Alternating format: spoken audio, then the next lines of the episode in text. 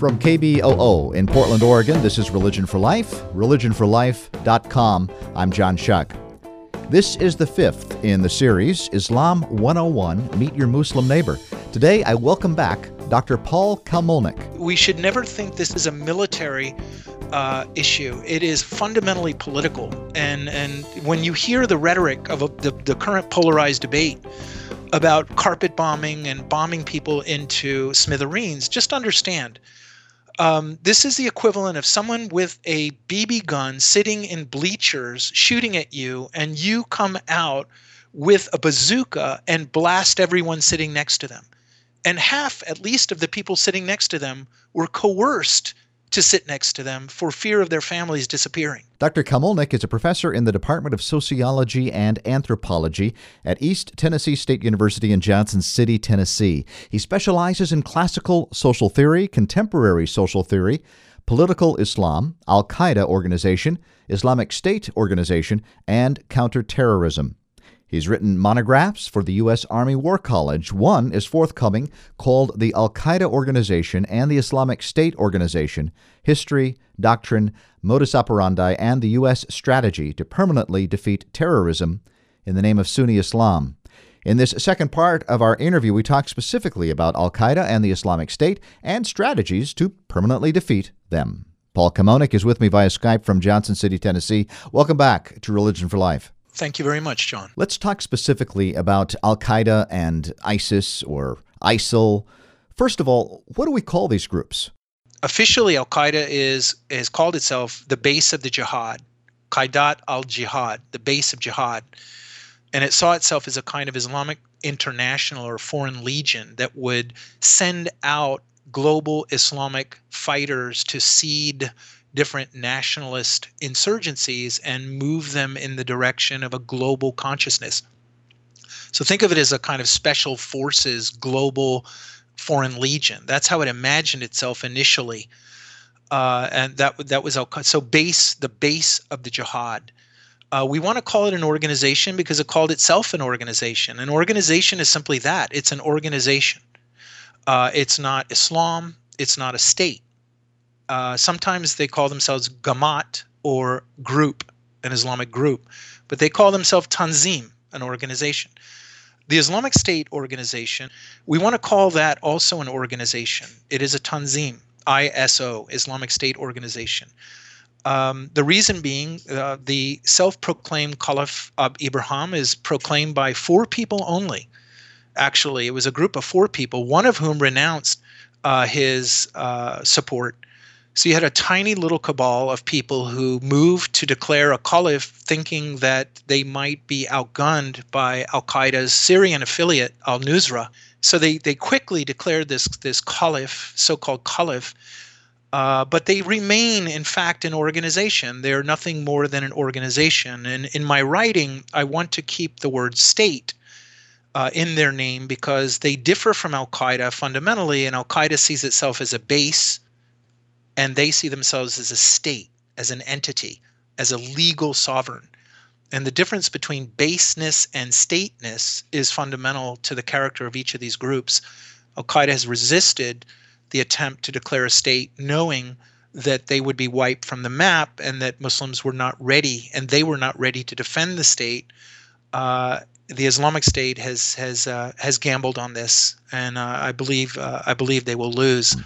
Let's talk specifically about Al Qaeda. Uh, who is the leader now, and what's the scope of this organization?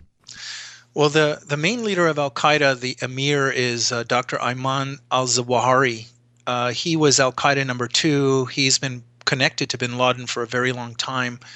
He's an Egyptian surgeon who uh, was a leader in the Egyptian Islamic Jihad and when uh, his organization was basically defeated in Egypt, he found himself uh, penniless and without recruits. Uh, he uh, connected to Al Qaeda uh, and uh, Al Qaeda's organization and has been with bin Laden for, for quite some time. So when bin Laden was killed, I believe it was June, May, May 2nd, 2011 uh, Ayman Zawahiri was uh, became the emir. So he's the leader of of the organization itself, uh, as what a lot of people call Al Qaeda Central. Um, now, Al Qaeda also has affiliates. Uh, those are official organizations that pledge an official bayah or a declaration of allegiance to follow a leader uh, in good and bad times, uh, whether they are sinful or not, as long as they don't uh, disobey the, the word of Allah, the laws of Allah. So it, it's basically an oath of fealty. And uh, there are a few affiliates. The most rabid uh, of them is Al Qaeda in the Arabian Peninsula, AQAP. Uh, they were originally in Saudi Arabia. They were hunted down and they reorganized in Yemen. Uh, and that has been our greatest uh, fear as far as Al Qaeda is this Yemeni affiliate. That's where uh, the underwear bomber uh, Farouk uh, is associated. That was Anwar al Awlaki, who was a chief propagandist, a Yemeni American. Uh, he was killed by drone some years back. It's where the um, organiz- the uh, publication called Inspire, uh, which is uh, advocating a new model of, of uh, so-called jihad, what we call lone mujahid terrorism or the lone mujahid. Think of it as a highly decentralized, individualistic lone wolf model.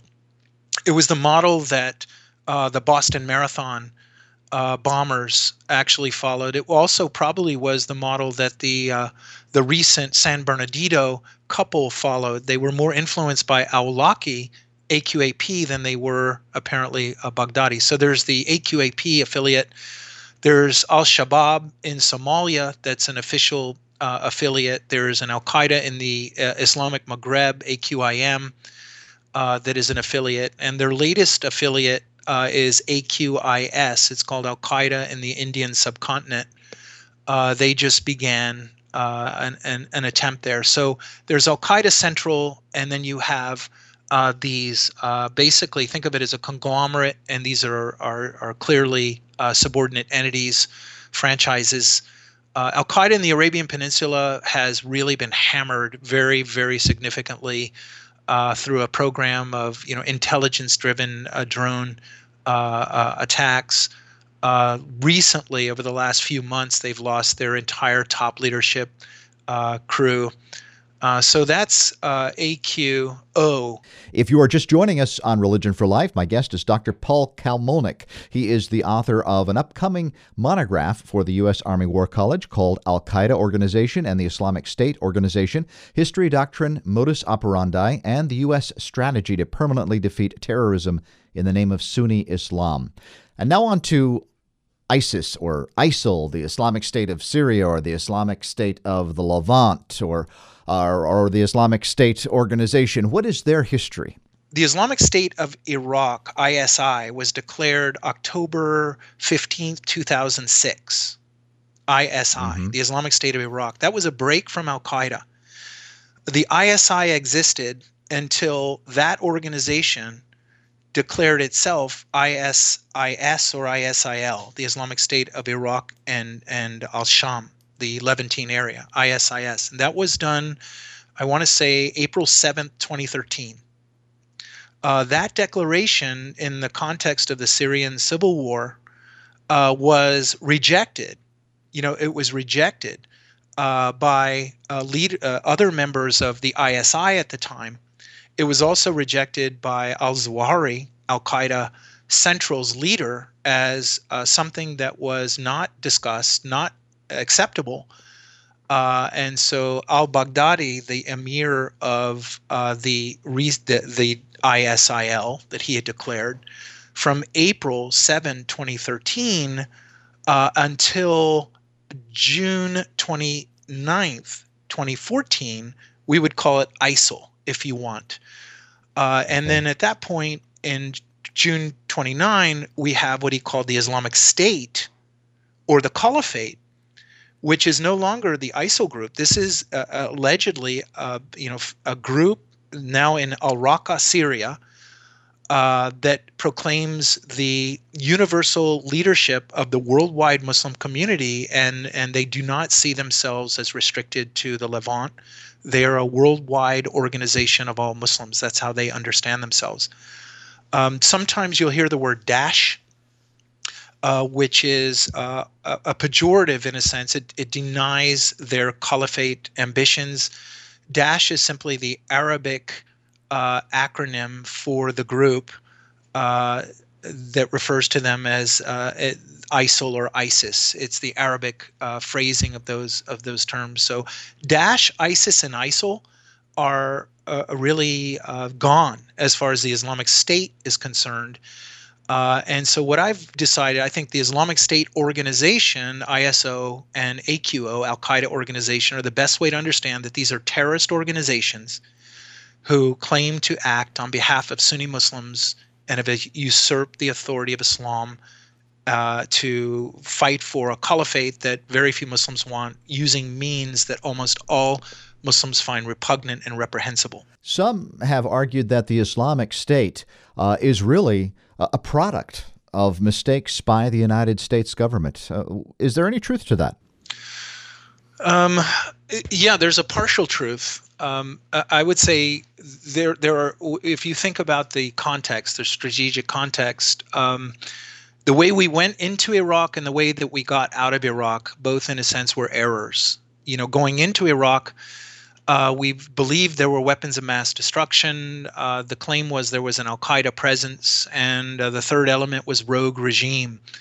So at the time, if you put together WMD, Al Qaeda, and rogue regime in 2003, um, the argument was the United States could not uh, wait. There was a kind of preemptive doctrine, and there was clearly a rush to judgment, and clearly the intel was wrong. And uh, what was wrong about going in is not that eliminating despotism is not a good thing. It's that by decapitating uh, a Sunni regime, a minority Sunni regime, in, in effect, we destabilized completely the Sunni Shia balance in the Middle East. And we empowered a Shia uh, Islam, uh, which in itself is not a bad thing, but what it uh, what additionally happened, and these are other factors actually partly our responsibility, partly not, is that the initial attempt to stabilize uh, Iraq after that decapitation was also a, a, massive failure. So, not just the invasion, but the plan for occupation was uh, horribly conceived. Uh, there was a, a punitive de-Baathification that was carried out that led to uh, anyone virtually with Baath background, even lower level individuals uh, being thrown onto the streets. This means no pension, no honor, no position, no life. So immediately you have hundreds of thousands of individuals who are potential insurgents. They're nationalist insurgents. Uh, we also uh, passed a law abolishing essentially the uh, the security services. So you have Baath on the streets, you have security services on the streets. So the way that we went in and uh, the failure to understand that there would be an insurgency, that there would be profound destabilization, and if the U.S. was going to act that boldly, it would have to be there to stabilize a situation, clearly a problem. And then the way that we left, it is, uh, in fact, the case that the United States was not getting what it needed, and that was a certain protection of forces agreement in 2011 uh, that would ensure that Americans were not tried under Iraqi law uh, if we remained. Uh, but what in effect happened is uh, the United States disengaged diplomatically and militarily at a time when a Shia group, particularly under the former Prime Minister Maliki, was engaged in uh, what what really was sectarian, retributive action against the Ba'ath uh, part of this has to do with Iran and Iranian militias and Maliki's connection to Iran, basically forcing power down Sunni throats. So, this is not strictly our problem. It's the fact that we were not there to maintain uh, agreements that the Sunnis required in order not to feel left out. And so what happened is as Maliki moved against the Sunnis with they had very legitimate grievances, the Sunnis did. Uh, and also the beginning of the Arab Spring, the beginning of uh, the the beginning in March 11, 2011, you had the Syrian uh, regime starting to unravel. Um, the ISO organization saw Sunni uh, grievances in Iraq as an opportunity for them to come in and pretend that they were going to be the only thing standing between, you know, the Shia uh, and and death. And so, uh, uh, in shorthand, the way I describe this is we went in the wrong way and we got out the wrong way. Uh, and there, there's a lot that can be said, but I, I've met very few individuals in the military, very few, who would not declare that our opening up a second front in 2003 and going into Iraq the way we did was a, a, a massive strategic blunder. Dr. Paul Kamolnick, author of The Al Qaeda Organization and the Islamic State Organization History, Doctrine, Modus Operandi, and the U.S. Strategy to Permanently Defeat Terrorism in the Name of Sunni Islam, a monograph forthcoming this spring for the United States Army War College. Let's move to strategy right now. You mentioned three key strategic objectives in the monograph. Uh, the first is attacking and destroying the existing AQO and ISO networks. Uh, second is countering radicalization and recruitment to that network and third, protecting the U.S. homeland against terrorist attacks. And you talk about how the second strategy is the challenge. How has the U.S. government responded to Al Qaeda and ISIS? Well, I think um, I know that if I were not a student of this and I were not spending my life doing this and I were just watching the mass media and listening to the current uh, political climate, I would think that there was uh, ISO under every rock and, and we had completely blown it. Uh-huh. Uh, my opinion is actually the opposite. I think we have the right strategy. Um, and I think strategic patience is required. And so let me very briefly uh, talk about this. Okay, so our, our policy is to degrade, defeat, and destroy ISO. Okay, that is our policy. That that's the what we're doing. Okay. And and destroy is important. It's not enough to defeat. We need to destroy. A defeated enemy is not a destroyed enemy. We defeated them once but it was a, a white hot ember that hit out. Uh, so we need to destroy. So that's it. And as far as strategy, there are uh, three strategic objectives that you pointed out. Um, these have been the same for quite a while. Think of it this way strategic objective number one is attack the network itself. You go in and you hunt high value targets and you take out leadership and you uh, destroy the existing network. And we are involved right now, presently on the ground, with special operations forces, with CIA, with Iraqi counterterrorism, every day going and finding and rolling up different nodes in a network and using that intelligence, exploiting that intelligence, and moving on. Special operation forces are extremely important. So that's taking out the network. Uh, but also, as part of that, um, you want to dry up all the resources that that network requires. Uh, so you need to make sure that you're countering finances, you're disrupting finances, uh, that you're disrupting the flow of foreign fighters, for example, uh, that you're eliminating terrorist sanctuary. Um, so the two um, military parts of uh, rolling up ISIS there have to do with, uh, as far as our uh, really important military goals, that is denying Al Qaeda sanctuary and building up partner forces, what they call partner capacity, um, host nation forces. So we really have to get the Iraqis to be in the fight and uh, fight fight this fight for themselves. Um, let me go to the third strategic objective, which is something we have a lot of control over, and that is preventing attacks on the homeland.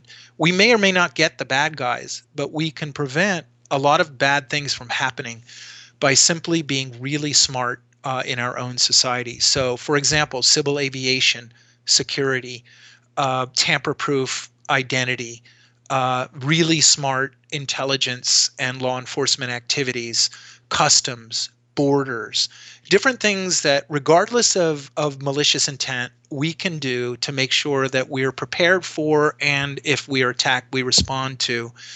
Uh, attack. That's called anti terrorism, really. So, defending the homeland, we're doing remarkably well on. Attacking the network, we're we're really uh, doing quite well on. The, the toughest nut to crack is preventing new entrants, uh, what we would think of as people being radicalized uh, and uh, recruited uh, to this group. So you know, it's one thing to take out people, but we don't want new entrants coming in. So here, the main goal is countering messaging and attempting to have people make the decision, those tiny, tiny fraction that may, not to engage in this activity. You can have radical thoughts, radical beliefs, and really strident opinions and find terrorism uh, a reprehensible or illicit or or ineffective means. So not engaging in terrorism, uh, behavioral disengagement from terrorism, is the second strategic objective. So we have a policy, we have strategy, and we have what are uh, called these lines of effort, uh, the LOEs in military terminology. And I've actually mentioned most of them uh, denying sanctuary, building partner capacity, intel collection, disrupting finances, countering messaging, disrupting foreign fighters, uh, etc. Now, I want to uh, conclude with really the most important of all, and that is the Iraqis themselves have to make the difficult choices to create an inclusive, effective governance. You might have read in the monograph, John, that the permanent defeat rather than a temporary defeat, which can happen mm-hmm. easily, the permanent defeat requires that the Sunnis feel respected and protected and included. Uh, that they have a better deal with the Iraqi government than they do with some radical, sectarian, vicious group that claims to be their only defender. So, governance is fundamental uh, to isolating and eliminating ISO um, the, the key is if we think of ISO and Al Qaeda as parasitic, to use an epidemiological metaphor, parasites require unhealthy hosts. They destroy the host, they don't live in a mutual relation. If you strengthen the host, if you create effective governance, if you create effective services, if people feel protected and they feel respected, these organizations are doomed. And the fact is, they are doomed. Uh, so we we can't ex- we should never think this is a military uh, issue. It is fundamentally political, and and when you hear the rhetoric of a, the the current polarized debate about carpet bombing and bombing people into smithereens, just understand. Um, this is the equivalent of someone with a BB gun sitting in bleachers shooting at you, and you come out with a bazooka and blast everyone sitting next to them and half at least of the people sitting next to them were coerced to sit next to them for fear of their families disappearing. That's not a smart way to fight. You need patience.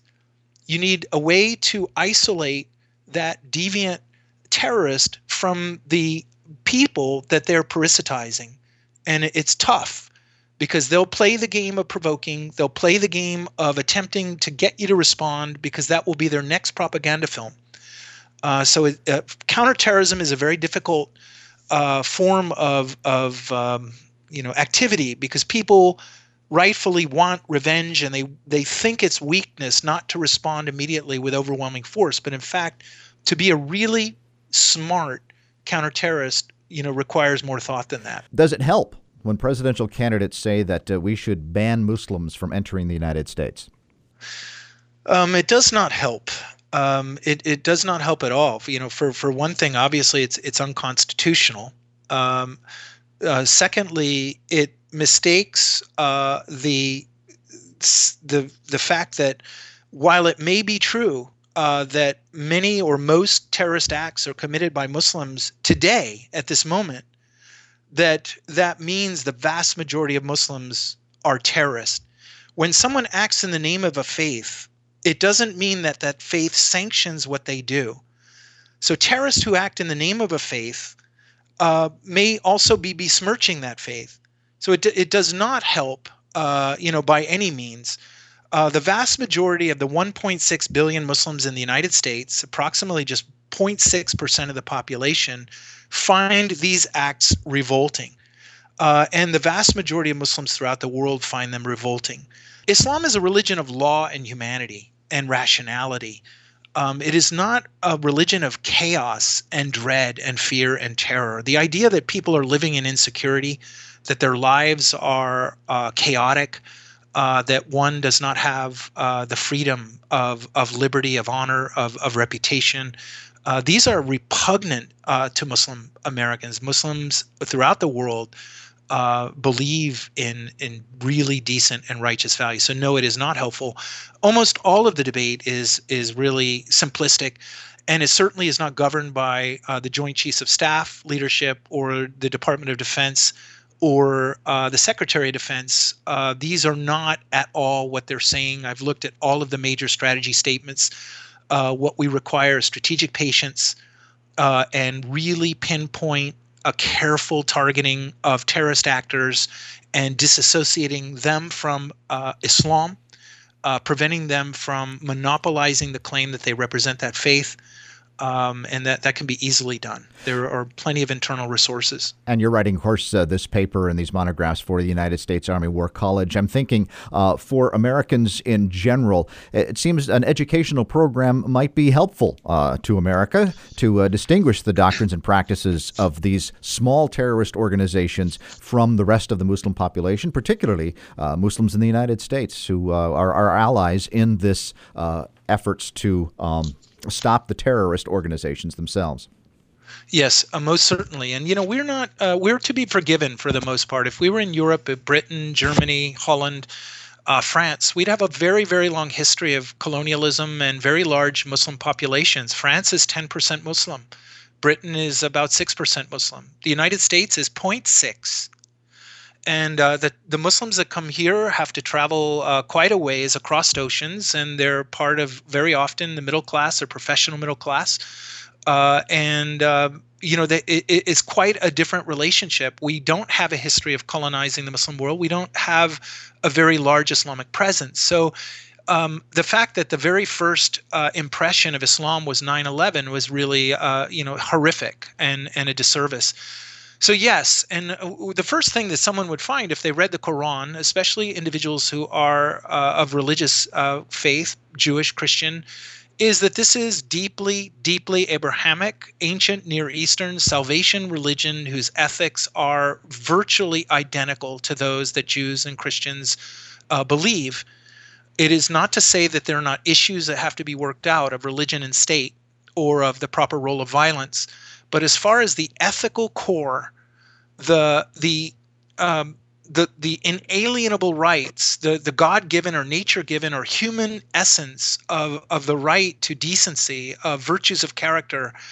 Uh, what you can count on with Muslims, I mean, is is that you will find decent, caring, compassionate human beings who believe deeply in in fairness and kindness and friendliness. So when these acts are carried out and individuals immediately assume that oh this is real islam many muslims are just they're really burned out. They're besides themselves. They don't really know where to go where to start. So I, I do believe that Americans, for their own purposes, non Muslim Americans, should learn carefully and clearly first about the faith, about the Quran, about the pillars, about the values, and then they can discover how removed deviant terrorist criminal organizations are from the vast majority of Muslims who see themselves as deeply connected to the modern world, even if religiously conservative. Uh, these terrorist methods are abhorrent, and the idea of a caliphate, of a transnational caliphate that has to be imposed as as a as a condition of of living the decent life, is not something that you're going to find anyone advocating. Dr. Paul Kamolnick has been my guest on Religion for Life. His monograph will be available for free download in the spring of 2016 at the Strategic Studies Institute. Thank you for being with me these past two weeks. Thank you very much, John. You've been listening to Religion for Life, a program at the intersection of religion, social justice, and public life. My series, Islam 101 Meet Your Muslim Neighbor, continues next week. You can find links to podcasts, hear all the shows at religionforlife.com, religionforlife.com. Religion for Life is produced at KBOO Portland. Be well.